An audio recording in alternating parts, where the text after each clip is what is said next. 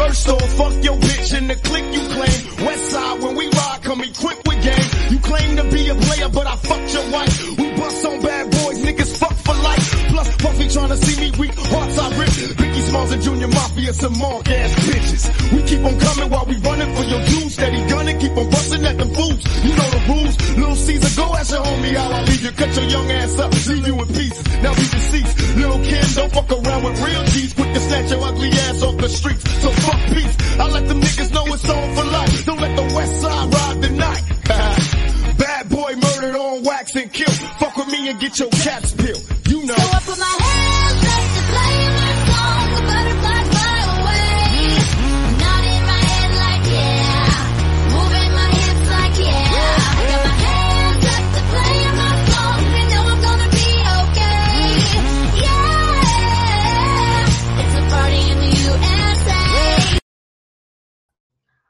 What is up, everybody? Welcome to the Not a Real Veteran podcast. We appreciate you guys for being here, and we've got some really intense issues to talk about tonight in the world of military service and libertarianism. So let's get to it.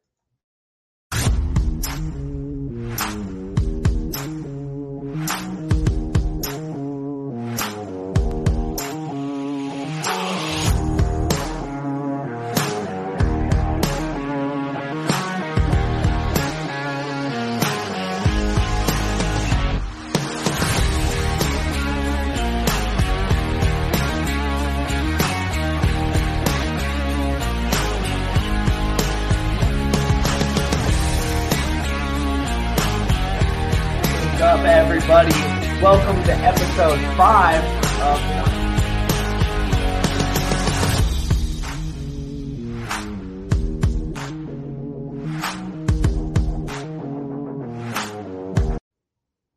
All right, guys. I hope you like the new timer video in the beginning. Bootleg put that together, and I think it's pretty dope. I can't not dance when I listen to Party in the USA. But without further ado, as always, my beautiful, wonderful co-host, Flygon. The wild Flygon appears. Do you like Peeps? You look like the kind of guy that likes Peeps. I do- I love peeps. Have you ever roasted them over a fire? Uh, no, I, I just roasted normal marshmallows. That might be cool. Yeah, dude, the intro's pretty sick. Um, we got a whole urban thing going on. It felt very urban, but it was also hilarious, dude. I love mashing up songs that seem like they don't go together. That's like Right. literally one of my passions. So, hell's yeah, bootleg. Mashing up songs and pretending to be a Pokemon. I gotta ask you, why why Flygon? Why would you choose a third generation Pokemon? I mean, we're we're like real old school Pokemon age, not third generation. Um, I like Flygon. Flygon's, I don't know, he looks sick. He's got very interesting evolution. Uh, there's a lot of weird stuff with Flygon. I like Flygon. Um, I'm not really down with like the brand new ones. The last, like I don't know, uh, five generations are crazy, man. They're like spaceships and trash Swords, cans and Trash bags, yeah, no Yeah. shit. They've really gone downhill since the old good old Pokemon days. Is Flygon your favorite? no. Typhlosion's my favorite. Typhlosion. probably- See, that that would have been Mm. cool. Yeah, Typhlosion's awesome. Mm, Machamp, Machamp. I say Machamp. Machamp. Four arms or two arms? What do you? Four arms. Oh, Two arms is Machoke. Machoke. Machoke. That's right. but- I go Wailord because he's massive and badass, and then probably Magmar, then Ninetales, and then Bulbasaur. I like all of them. But uh, what the fuck are we doing? This is not a Pokemon podcast. And we're supposed to Um, be talking about peeps. Seriously, man, what are we doing? We're getting way off. But let's get these ad reads out of the way because we got to keep the money rolling in. So, without further ado, Tom452.com. That is Thomas Daniel Queter for State Senate in New York. Uh, the man is brilliant. He's got a lot of good ideas, and he runs better than the government. And he's actually 7 2 in person and played briefly for the Washington Wizards. You might not know that about him, but check out his Lpedia page. That's lpedia.org. Sir Braxton. Crowned by Gold, book three of the Royal Green series. It is a great read. It is Oh. very. Oh, It's Jack Casey's birthday. So while we're doing this ad read, let's just make sure we say happy birthday to the man himself, Jack Casey, and thank you for Absolutely. supporting our birthday. podcast. Yeah, but so wait, what's what's his zodiac sign? If his birthday is today, what where are we at? Sagittarius, right? I think he may be no. That's that's No. December. Oh. Um, Uh, let's look it up. Don't know. anyways, the Royal Green books are great reads. They're very affordable and they're a must have book on your bookshelf. Not one, but two people sponsor us to sponsor the Royal Green. So if that That's tells right. you anything, that's like a sixth of our audience, and they demand that we rep the book. So That's right. And it's Libra, by the way. And the Alaskan Raven, for all hmm. your meme needs, please follow the Alaskan Raven at Slick Crow if you need any memes made. And we don't have an image for this, but unfortunately, we are no longer sponsored by the Radical Caucus. That's okay. I'm not a member anyway. But we are sponsored by the Redacted Caucus now. So we'll try to get some sweet graphics up for them. But follow the Redacted Caucus on Facebook or shoot, if you can find them. They're always getting their pages banned and disappeared. But they will be here in Oklahoma this weekend at all the Spike Cohen, Larry Sharpe, Natalie Bruno events. So get ready for that. Um, and lastly, follow us on Twitch, Facebook, YouTube, Google Podcasts, Apple Podcasts, Twitter, Anchor, and Spotify. That's Twitch, Facebook, YouTube, Google Podcasts, Apple Podcasts, Twitter, Anchor, and Spotify. also known as everywhere. As everywhere possible. That's right. Oh, we do have one more. Go for it, Brax. The Greasy Porcupines mobile auto repair service. They come to you, they service your vehicle, and you pay them what you think they deserve. I guess that can't beat sounds. that. Uh, no, you couldn't if you tried. Couldn't if you tried. Why would you try? I don't know. But let's get into the issues. That is what we're here for tonight. Let's start with something that's been plaguing me intensely, which is the Taiwan China conflict. Um, so, if you guys don't know, Taiwan, I should probably have done more research on this, but they broke away from China and declared independence at one point. And essentially, the Western world full, fully supported that move. Um, but China has never actually relinquished that claim. Uh, to the Chinese people, Taiwan is a rebellious, occupied territory of revolutionaries, not a sovereign nation. Um, America, we recognize it as a sovereign nation, which is why we call it Taiwan, but they actually refer to themselves as the Republic of China. So we have the People's Republic of China, which is not a republic, it's a communist dictatorship.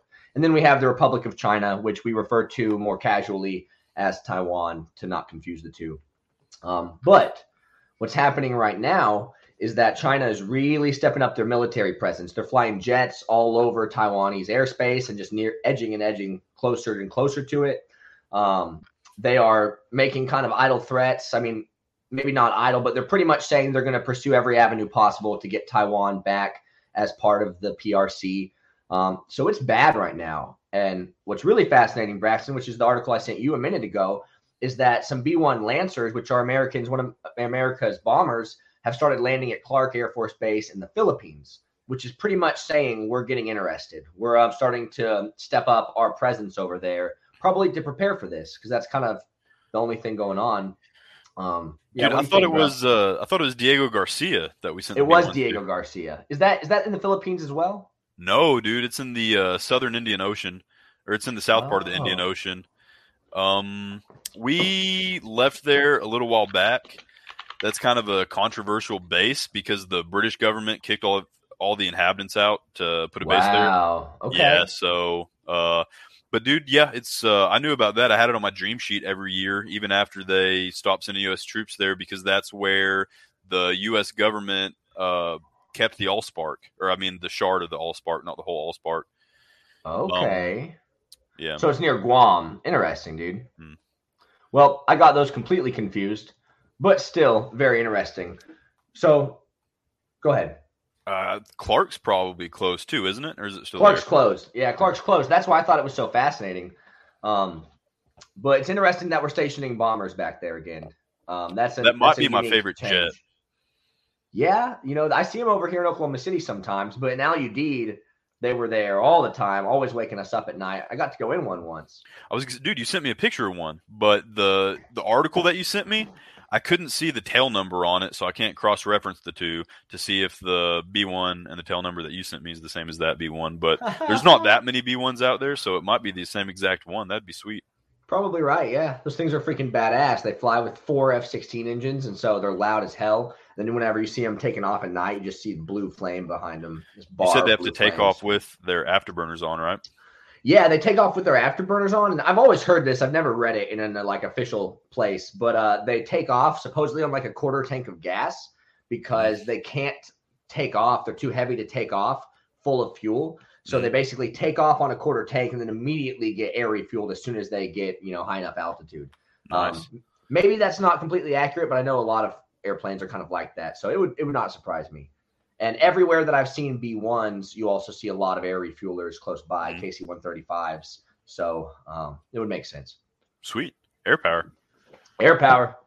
So, dude, what do you think about this? Because here's here's where I am, right? I um I've had to kind of go through a lot of logic in my own uh, heart and mind with this issue. Um, to me, I mean, I hate the Chinese government. I hate them. I hate them for taking Hong Kong back, and Taiwan is even more of a separate entity than Hong Kong was.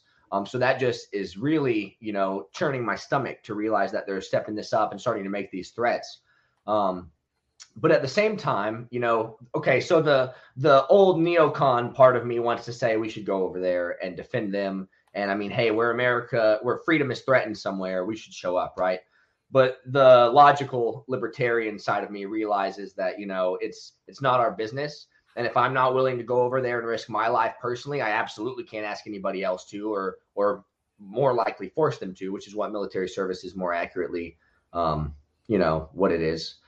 Um, but what do you think, man? I mean, do you feel like what is our role in defending freedom in general around the world? Because we as libertarians love liberty. We love freedom. We hate to see a place like that squashed by a dictatorship, but at the same time, nothing should be compulsory. So how do we reconcile those two ideas? Yeah, that's very true. Um, I wonder because what what does Taiwan call themselves? Just The Republic of China. Mhm. So they still identify with China as what is like a heritage or is like a nationality or ethnicity or they they identify with them to some extent, obviously, right? Sure. I mean, yeah, I don't understand it fully to be completely honest Mhm. with you. I don't know what language they speak in Taiwan, if they have their own language, Taiwanese or something. Um, I'm not sure. But I know that, you know, they're close enough to China. It's an island, but they're close Mhm. enough to China to have a lot of the same culture and, and heritage and stuff like that. Um, so I can understand that, but I don't stay entrenched in, you know, like world affairs like you do, but I do know that, you know, there's some Eastern philosophy that's just so different than Western philosophy. Um, I don't like the Chinese government any more than you do. Um, but I do think that something you have to consider is I think there's probably a fair amount of Chinese who um, they don't feel like they're oppressed. They they probably they have no problem being kind of like an ant in the colony. Uh, and I know the standard of living there has actually steadily been going, you know, way up. You know, they I don't know if that makes a huge difference, but they speak Cantonese. they speak Cantonese. That's what they speak in Hong Kong as well. I didn't realize that. That's fascinating. Okay. I know that's kind of, I think, the second most popular language in China. But thank you, Stephen. Always full of good stuff, man. Hell yeah. Um, and by the way, to everybody who commented in the last 20 minutes, I'm so sorry. I did not realize the comments were off. So I'm just now seeing all this stuff. Let's go through. Jack Casey sign is who is the fuck dude? Thank you, JP. And Jenny, of course, the best with fuck Jack Casey. Can't argue with that, even on his birthday. Um, but yeah, man. So I'm sure that philosophy has a lot to do with it, but it's interesting. I mean, they're they're a free country, you know, they're a democracy. Um, they have free markets. Um, they produce a lot of goods for us, and so to me, it seems like even with all of the uniquenesses of Eastern culture versus Western culture, seems like they've definitely kind of like Hong Kong adopted enough Western ideas to hold true to and to keep themselves, you know, based in liberty. Well, you know, my thoughts were as libertarians, not blaming the libertarians, but I'm just saying as a country, we can't even make our own country a safe haven for freedom and liberty for other oppressed people to come to. So why are we going to spend billions of dollars, you know? And obviously, if the situations warranted it, uh, that'd be one thing. But I mean, what can you do what is our government actually willing to do against China? What are they re- willing to risk? Sure. Uh, you know, causing World War III over. I don't know. I, I think if we were gonna help the Taiwanese, General Milley would make sure to give China fair warning. they, he freaking would. That traitor, man. It's true. Um, yeah, you're absolutely right, dude. We have to take care of the problems we have at home. Um, I think of it like liberty kind of being a flame, um, which is funny because we call it that all the time. That's that's not. I'm not the first one to think of that, but um, but you know, it's how do we keep it alive permanently? And if it dies out in Taiwan, that sucks. But if it dies out in America, then it's definitely going to die out in Taiwan and probably everywhere, to be honest with you, because we're kind of the last beacon, the last bastion of liberty in the world, um, where there's still a culture of people who actually love freedom. And it's not to say that our government reflects that or that the average American reflects that, but we still exist here. There's still a lot of people who are willing to fight, who know the precious, um, you know, nature of the Second Amendment and the right of people to have power over their government. So that really those mindsets exist all over the world in small numbers, but nowhere like they do in America. So it almost seems like to do the best thing for liberty in general would be to foster it here and fight for it here for right now. Well, dude, the memes, you know, be the U.S. that Hong Kong thinks you are, be the U.S. Canada thinks you are, be the U.S. that Australia thinks you are, you know, that that touches me in my feels. Damn right, man.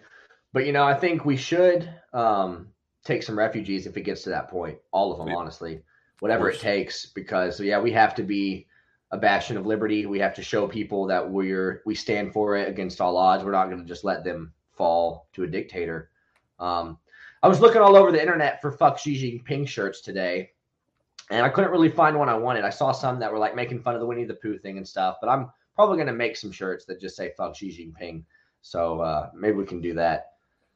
But anyway, man. So, uh, question then. So, let's say it did happen and they did invade. What's up, Juan? Welcome, welcome. And they did invade Taiwan. Uh, would you ever consider going over there and fighting yourself? Hmm. That's a good question.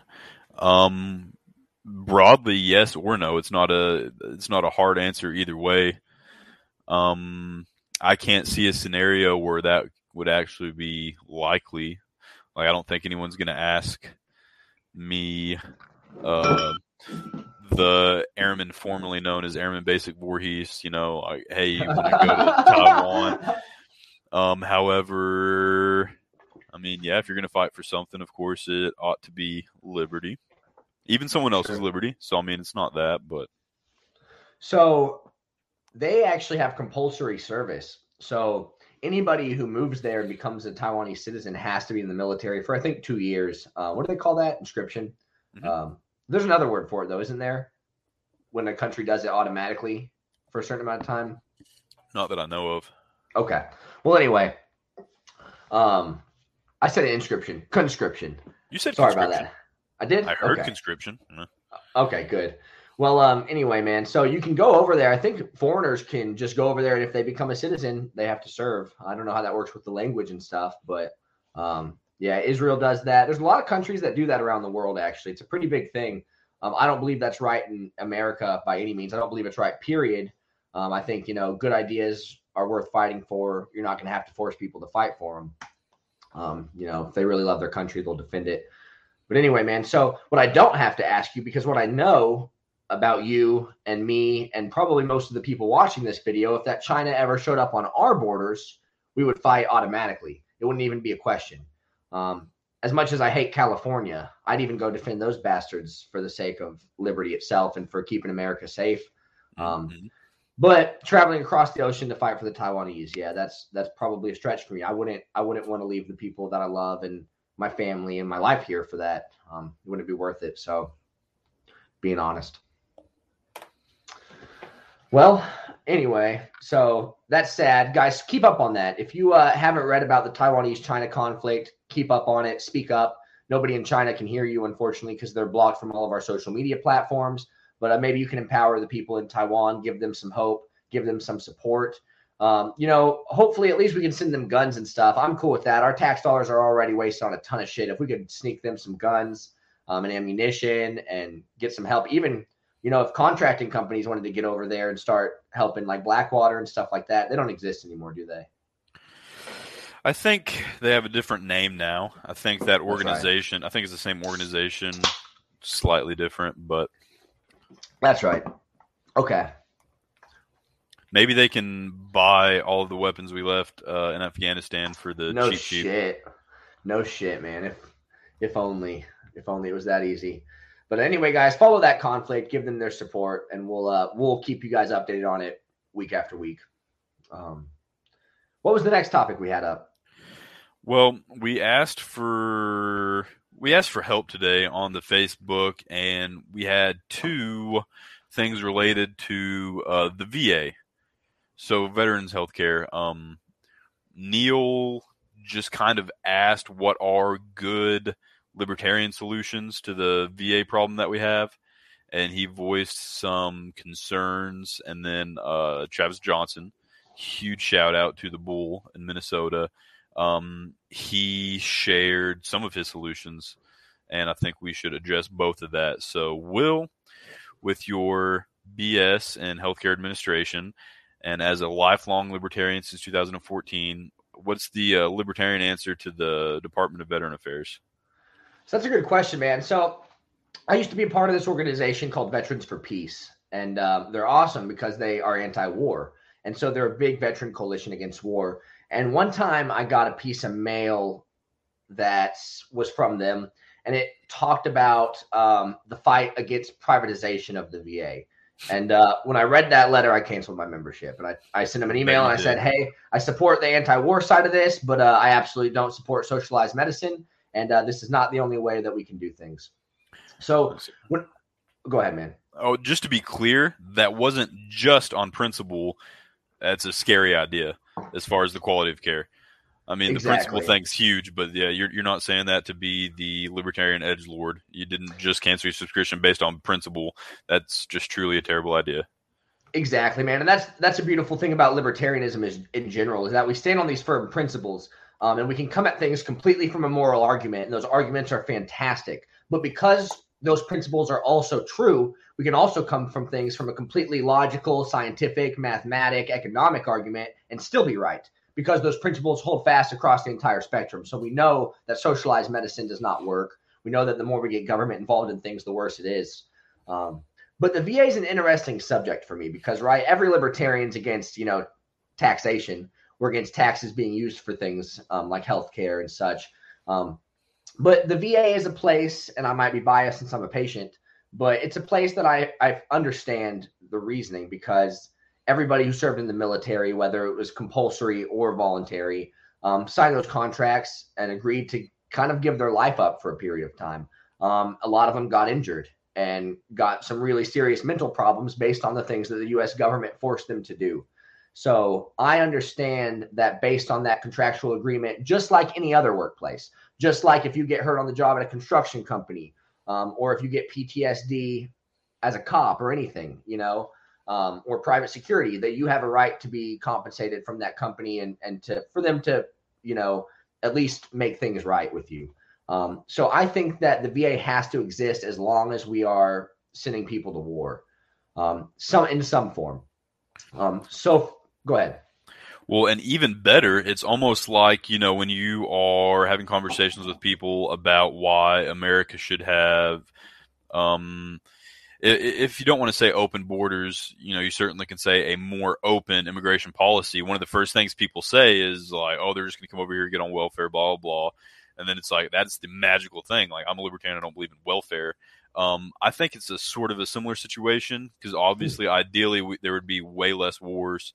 And I mean, because like we're just now starting to see, and I know none of the numbers, but a lot of the resources that we're giving to the VA is being used to treat like the mainly Vietnam vets are the ones whose health are really deteriorating, obviously, right? Because they're in that age group.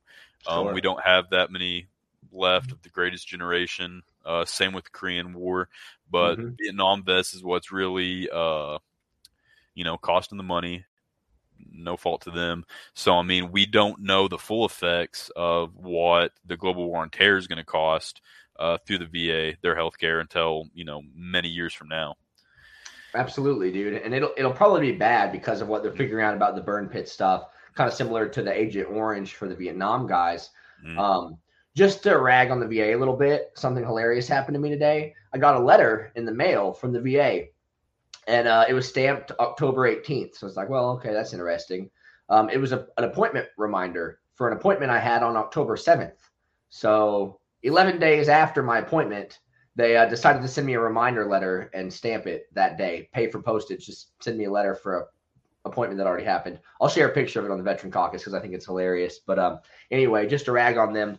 But you know, the VA um, is honestly probably better than a lot of the private sector healthcare systems we have now, specifically because there is no real private healthcare in America. Because all of those systems are so corrupted by government and so corrupted by insurance companies that they don't really function in a cash form how they should, you know, smoothly and efficiently like a free market would have them function. Um, they're completely overregulated, completely overburdened by red tape. Um, so we don't really know what a free market healthcare system even looks like or privatized healthcare in America. Um, but I would say that the VA still has a ton of problems. It's it's uh, super slow with a lot of things. They send their letters after appointment dates. Um, the ERs are backed up. They they have a lot of terrible, terrible issues. Um, you know, experiences vary because I personally Sure. know a good handful of people that love their local VA. They get, you know, really good care really quickly. But then you also have people that kill themselves, you know, in the waiting room or in the parking lot of the VA because they can't be seen. So Sure. experiences vary. Um, obviously, you know, there's stuff to work on. I was going to read uh, Neil's post, at least most please. of it. Um, Neil Singleton said that the National Libertarian Party does not want to help veterans unless you believe in their ideals 100%. Uh, they want all VA healthcare privatized. Um, then he started going into the hypotheticals. What if veterans receive the best plan available under the ACA? Um, there was one more. Well, he said, when doing so, keep in mind you will need a plan that can be passed in a bipartisan manner to even get it to the floor.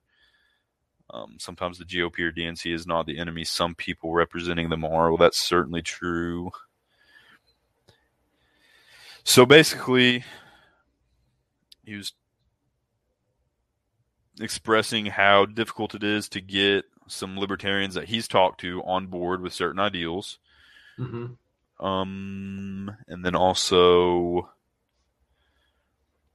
what would your plans be as a veterans caucus for veterans? Explain how you would do it and get it passed into law. And keep in mind, you'll need a plan that can be passed in a bipartisan manner. I, I Neil, feel to like be honest, you're asking for a lot there. Yeah, Neil, um, we're libertarians. We're not going to water down our plan because we don't think it'll pass tomorrow. If we were trying to get stuff passed tomorrow, we would be Republicans, and that's why we're not. Um, but thanks. That's a great question. You know, the VA has something called the Mission Act, which got passed un- under Donald Trump. And basically, that allows for a specific number of things, such as uh, mostly primary care and urgent care, for veterans to actually do those in a private setting. So, for instance, right now, I could go to an urgent care here in Oklahoma City um, without even asking my VA doctor. I think it's like three times a year or something like that. And I have copays, but I can just go there and uh, show them my VA card, and they'll bill the VA for it on my behalf, and it's it's okay. The VA the VA will pay for it. So that's that's kind of one way that privatization has already you know been expressed in the VA system. Um, there's other ways too, though. For instance, like if the VA doesn't have enough beds for cardiology or any specific specialty, or they're overbooked on appointments, they'll send their patients to uh, private doctors for those things.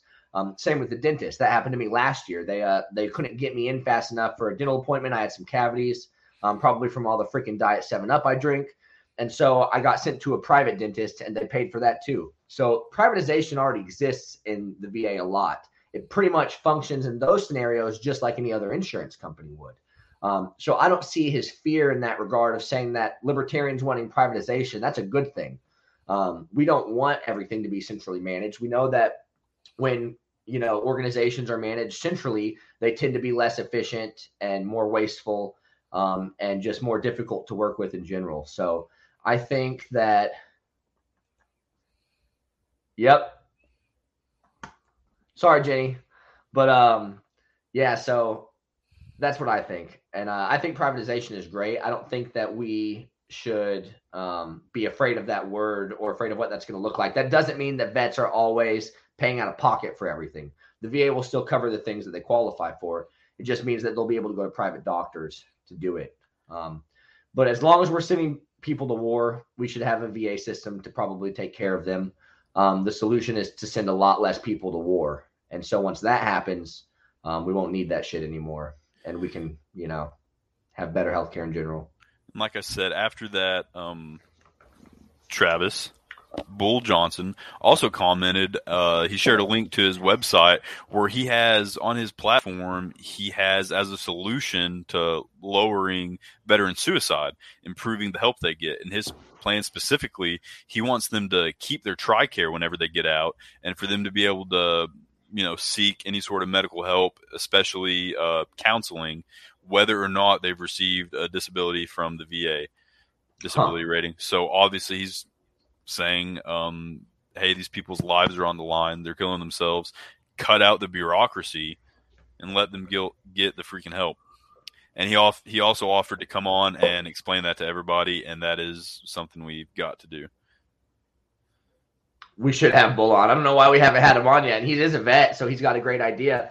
But I think that's a really, really good point, man, because something that sucks about the VA here's the thing you can be a VA patient without disability. You just have copays. And honestly, that's not that big of a deal. I mean, they're they're still cheaper than what most insurance is, but you still have to apply for it. You still have to get approved and everything like that. And you're lower on a priority list when you have copays. Um, in Oklahoma City, it's never been a problem. It's never like they've said, um, oh, you're too low on the priority list, so we can't treat you. It just means that I'm going to wait longer than somebody who is priority one, which is probably like, you know, Vietnam guys and stuff like that. Um, but people who even aren't in the VA system should have access to that counseling. You're absolutely right because man, the scars of war, we can't even you can't even comprehend or explain that. Like what that does to people, the PTSD. Um man, luckily you and I had cushy cushy times in the military and we didn't have to experience anything like that. I'll speak How for myself. Dare you? I, I think that you would have told me by this point in our friendship if you saw somebody die and have their their head blown off. Um, Oh, but I know yeah. friends who have, you know, I know friends who had to pull dead bodies out of broken, you know, the the collapsed buildings and stuff. So um, they absolutely suffer from that still. Um, those people need access to counselors, and especially even even people who might not have PTSD and stuff, but who are transitioning from a military service, which is by the way institutionalization. That's exactly what it is. They completely brainwash you and put you in a really secluded environment, and then expect you to go live in the real world again. Um, so even people like that definitely need definitely need access to that counseling and stuff. Yeah, guys, I'm suing Matt Lacey. By the way, here's the GoFundMe link. Um, What is a Matt Lacey? I'm trying to remember what this was about. He said something. He insulted me on Facebook once, and it was it was pretty deep. It cut pretty deep. I, I had to see my counselor directly after, so I started a GoFundMe to help me sue him. Um, I don't think it's got any money, but I appreciate that, Sean. Um, let's see. Wow, Jenny, I've I've never thought about that. Um, are you talking about more like specific female specializations like OB-GYN and stuff like that? Or are you just saying in general you feel like um, the military prioritizes men over women? Is there a gender wage gap in the military? no. Well, there probably is. Well, that's a great question. I would say probably because men are more likely to have combat and hazard pay than women are, I bet. Um, Hmm. So that's the only thing I could think of. Obviously, there's not a wage gap in like the general salaries and stuff, but if you are more likely to get combat pay, that could Oh, be dude. a thing. That's something we should have brushed up on more so we could talk about the very first transgender four star admiral. What? Yeah, hang on. I didn't know about that. This is great. I'll pull it up. Hold on. Yeah, Google it because it actually brings a couple of issues. Number one, I didn't understand that there were like they don't call it honorary. It's technically not honorary. They are commissioned, uh, but you can jump straight from civilian to four star admiral. Wait, no, Um, you can't. What are you talking yes, about? Yes, you can. Uh, what what's her name? Levine, which was the not the health secretary. Um, Oh, are you talking about the um not the Navy? You're talking about the U.S. Hel- Public Health Service, USPHS. Yeah, no, I didn't say Navy. I didn't say Surgeon General. Um, oh, you just although, said Admiral. I Yeah, heard when I hear Admiral, I thought Navy. Okay. well, like most people, but also the Coast Guard, and apparently there's like 12 uniform services. So yeah, she's got the four stars. I guess that means she gets paid as much as a four star. Yeah, Um, very interesting. I think there's seven uniform services. Um, Oh, Severn. the five branches of the military, um, United States Public Health Service, and the National Oceanic and Atmospheric Administration. I think that's it. Um, Interesting. what- what's really interesting about the last, the Coast Guard, the Navy, the USPHS, and the NOA, NOAA, is that they all wear the same uniforms, so they all look like naval naval officers. It's really interesting. They don't have enlisted people in the USPHS, by the way, only officers. Um, but yeah, they get Navy ranks and they wear Navy uniforms. It's really dumb because they work in like prisons and Native American health clinics and things like that. I don't know why they need to wear military uniforms, but that's a thing. Yeah. So, okay, so she's a four-star admiral. Uh, that's probably true. Probably based on her experience, she could just be um, kind of gifted that that rank. That's kind of how that part of the uniform services work. That's enough. interesting. Yeah. But- You know, we've had conversations recently, and there's some attitudes amongst people who think that civilians should, their arguments don't hold a lot of weights when they're arguing with veterans about like foreign policy or veterans issues.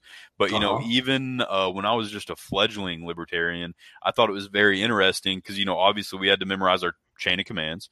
And I Sure. thought that was I thought that was very interesting because it kind of taught me how I fit into the Air Force as a whole. Other Sure. people gave zero regard to that. Like they couldn't tell you who like their commander's commander was. They had no Sure. idea because you didn't really have to in the Air Force. I just thought it was interesting. But you know, the head of every department, it always ends up being a civilian. You know, I'll have if you're Joe, you have you know a supervisor who's a sergeant. They have a supervisor who's a senior non-commissioned officer, who's uh, under a junior officer, and then it goes officer, officer, officer until you finally get to civilian, a secretary of that branch. And then Uh-huh. the commander in chief, there's the secretary of defense, commander in chief's the president. So, I mean, I thought that was a pretty good system of checks and balances. How there's a, a couple civilians at the heads of all the branches of service. I think that is important. It keeps us from having military coups and uh, basically having military dictatorships, which happens in a lot of places. So Mm. um, I completely agree. I think that having civilian control of the military is pretty important. I don't even think that former officers should be able to take a two year break and come back as a sec def or anything like that. I feel like the decisions in those places should basically be so rational and so separated from military culture and military ideology that they can, you know, do what's best for the people instead of doing what's best for the military. And I feel like somebody who's been in that institutionalization for so long um, can't really make those decisions clearly. Um, and like with Mattis, you know, they they like waived didn't they waive the time period for him to have to be a civilian before he can go back and serve as the sec def? Was he the Yes. sec def? Yes. Yeah. Okay. So um so anyway, I, I don't even think that's right. I, I think that I think that there should be pure civilians um in those roles personally. Um, Yep. And obviously, I have nothing against veterans and nothing against military. I am a vet, but I just feel like that's really important that somebody comes at, at that that system with a fresh fresh slate. Um, doesn't have those biases already built in because obviously we have those biases built in even if we don't know it. So, um, yeah, so that's a good point though. And then I wonder because I'm making stuff up in my own head now. For Secretary Austin, did he have to have the same sort of congressional approval to go from like a government contractor, a weapons manufacturer, to being Secretary of Defense?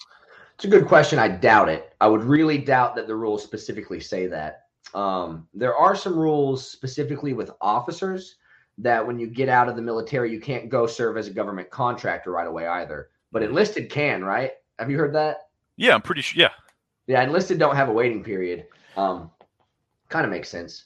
yeah. But I- I've I've heard of some jobs that, especially like in the intelligence community, um, where it's like a revolving door thing. Um, you're a reservist, so like you leave work, they throw you a party, give you a cake, Oh, yeah. bye Bob, we're gonna miss you, and the next day you show up and you're just in civilian clothes, you know what I mean, and you're making three times the money, and but Exactly. you're you go right back to your desk, you're doing the same job, just wearing comfy clothes. Yeah, one of my clients here, uh, I don't want to say exactly where he lives, but he w- was in the army in Vietnam. He was an intelligence um, guy, but he was enlisted.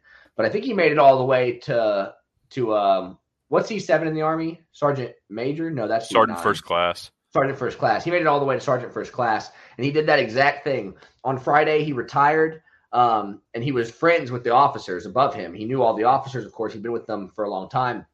And on Monday, he dropped his uh, contract plan on their desk, and it got approved like immediately because he already knew them. Um, Mm. And then he worked as a contractor doing the exact same thing for a long time and got paid a lot better. So that absolutely happens a lot, and that's that's a problem we should discuss more often.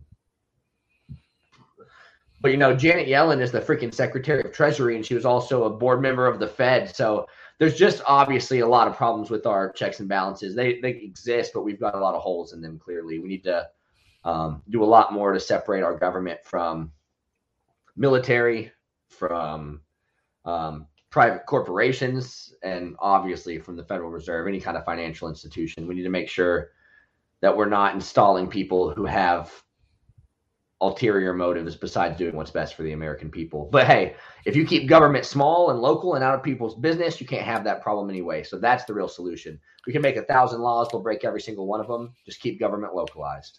We should draft a bill to that effect and call it the guillotine bill.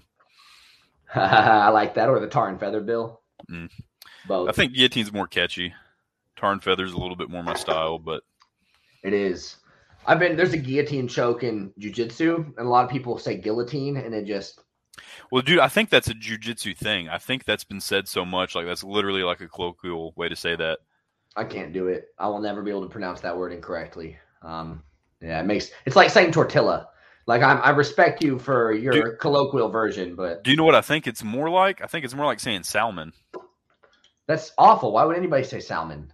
A bunch of people do it. I'm not sure. I don't understand people, man. Okay. Um, let's see. All right, we touched on VA healthcare. We've touched on a lot of things. Let's talk about Colin Powell. Probably a good way to close the show. So, what really bothered me about Colin Powell's death, and like obviously, I don't, I'm not like dancing on the man's grave. Like people died, that's really sad. I feel bad for his family, um, especially since it was COVID nineteen com- complications. Um, Right, but why does that so, make it worse? uh, because it was unexpected. Because it's it's not like he died of old age or you know something they Okay. could foresee for a long time. He got sick and he died, and that's sad. All right, fair. Um, because COVID's the devil, Braxton, and we're in a pandemic, and we need to take everybody's freedom away and stop fight this. So There's that. Um, no, but what frustrated me about his death is that I was seeing all of these, you know, liberals and leftists posting things, and like uh, this one state representative from Stillwater, who I know personally, posted something and said that, uh, you know, rest in power, Colin Powell, super liberal, super leftist. Liberal is a bad word for her.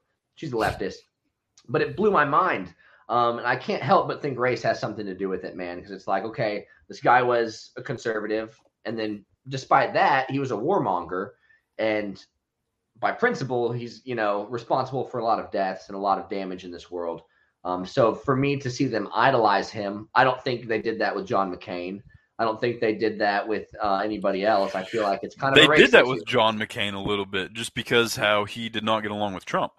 They did. Uh, I saw a lot. There was a lot of praise from right. the left, a lot more than you'd say. So I mean, I think that's the difference. Um, is that any sort of enormous government figurehead like that? I think it is in their nature to praise them.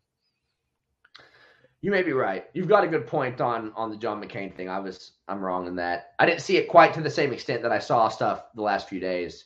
Um, Sure. And not not from the same people either. People who would never have cared about mentioning John McCain. But you're right, especially from like the mainstream media and stuff. They did praise him a lot, and you're right that probably him being anti-Trump and um, drawing a line in the sand there probably had a lot to do with it. Um, but dude, I've got an Oklahoma Libertarian Party Executive Committee meeting in 15 minutes Yeah. and I need to prepare some stuff for it. Hmm? So I'm going to cut the show a little short today. Surprise, Uh, surprise. But hey, tell those tell all those cool cats and kittens I said hi. you know I will, man. What do you got to plug? Plug, plug, plug. Hulu, Netflix, Destiny 2. It's free on Steam. Dune, Dune is coming out Friday night. I'm definitely going to be Oh, yeah. watching that on my HBO, um, and it's coming out in theaters. Fantastic. Rude, Patricia. The Oklahoma Libertarian Party voted for me to be on the executive committee.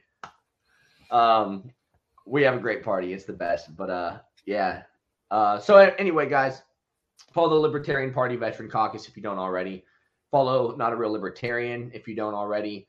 Uh, Natalie Bruno has some incredible events in Oklahoma this weekend. So if you're nearby, please come check us out. We're going to have axe throwing with Spike Cohen Friday night. We're going to have a rally against the death penalty at the state capitol on Saturday, and we're going to have a banquet dinner for Natalie's campaign on Saturday night. Um, we're even doing clay shooting Sunday morning. Um, and most importantly, tomorrow night at 7 p.m. Central Time, an hour later than we usually do the show because of airline problems, Bootleg Libertarian will be right here on the big crusty couch doing an episode in person with me for Not a Real Libertarian. Um, that's all I got, though, dude. Anything else? Nope, spectacular. All right, guys. Well, thank you as always for watching the show. We love you guys, and we will see you next week right here. Later.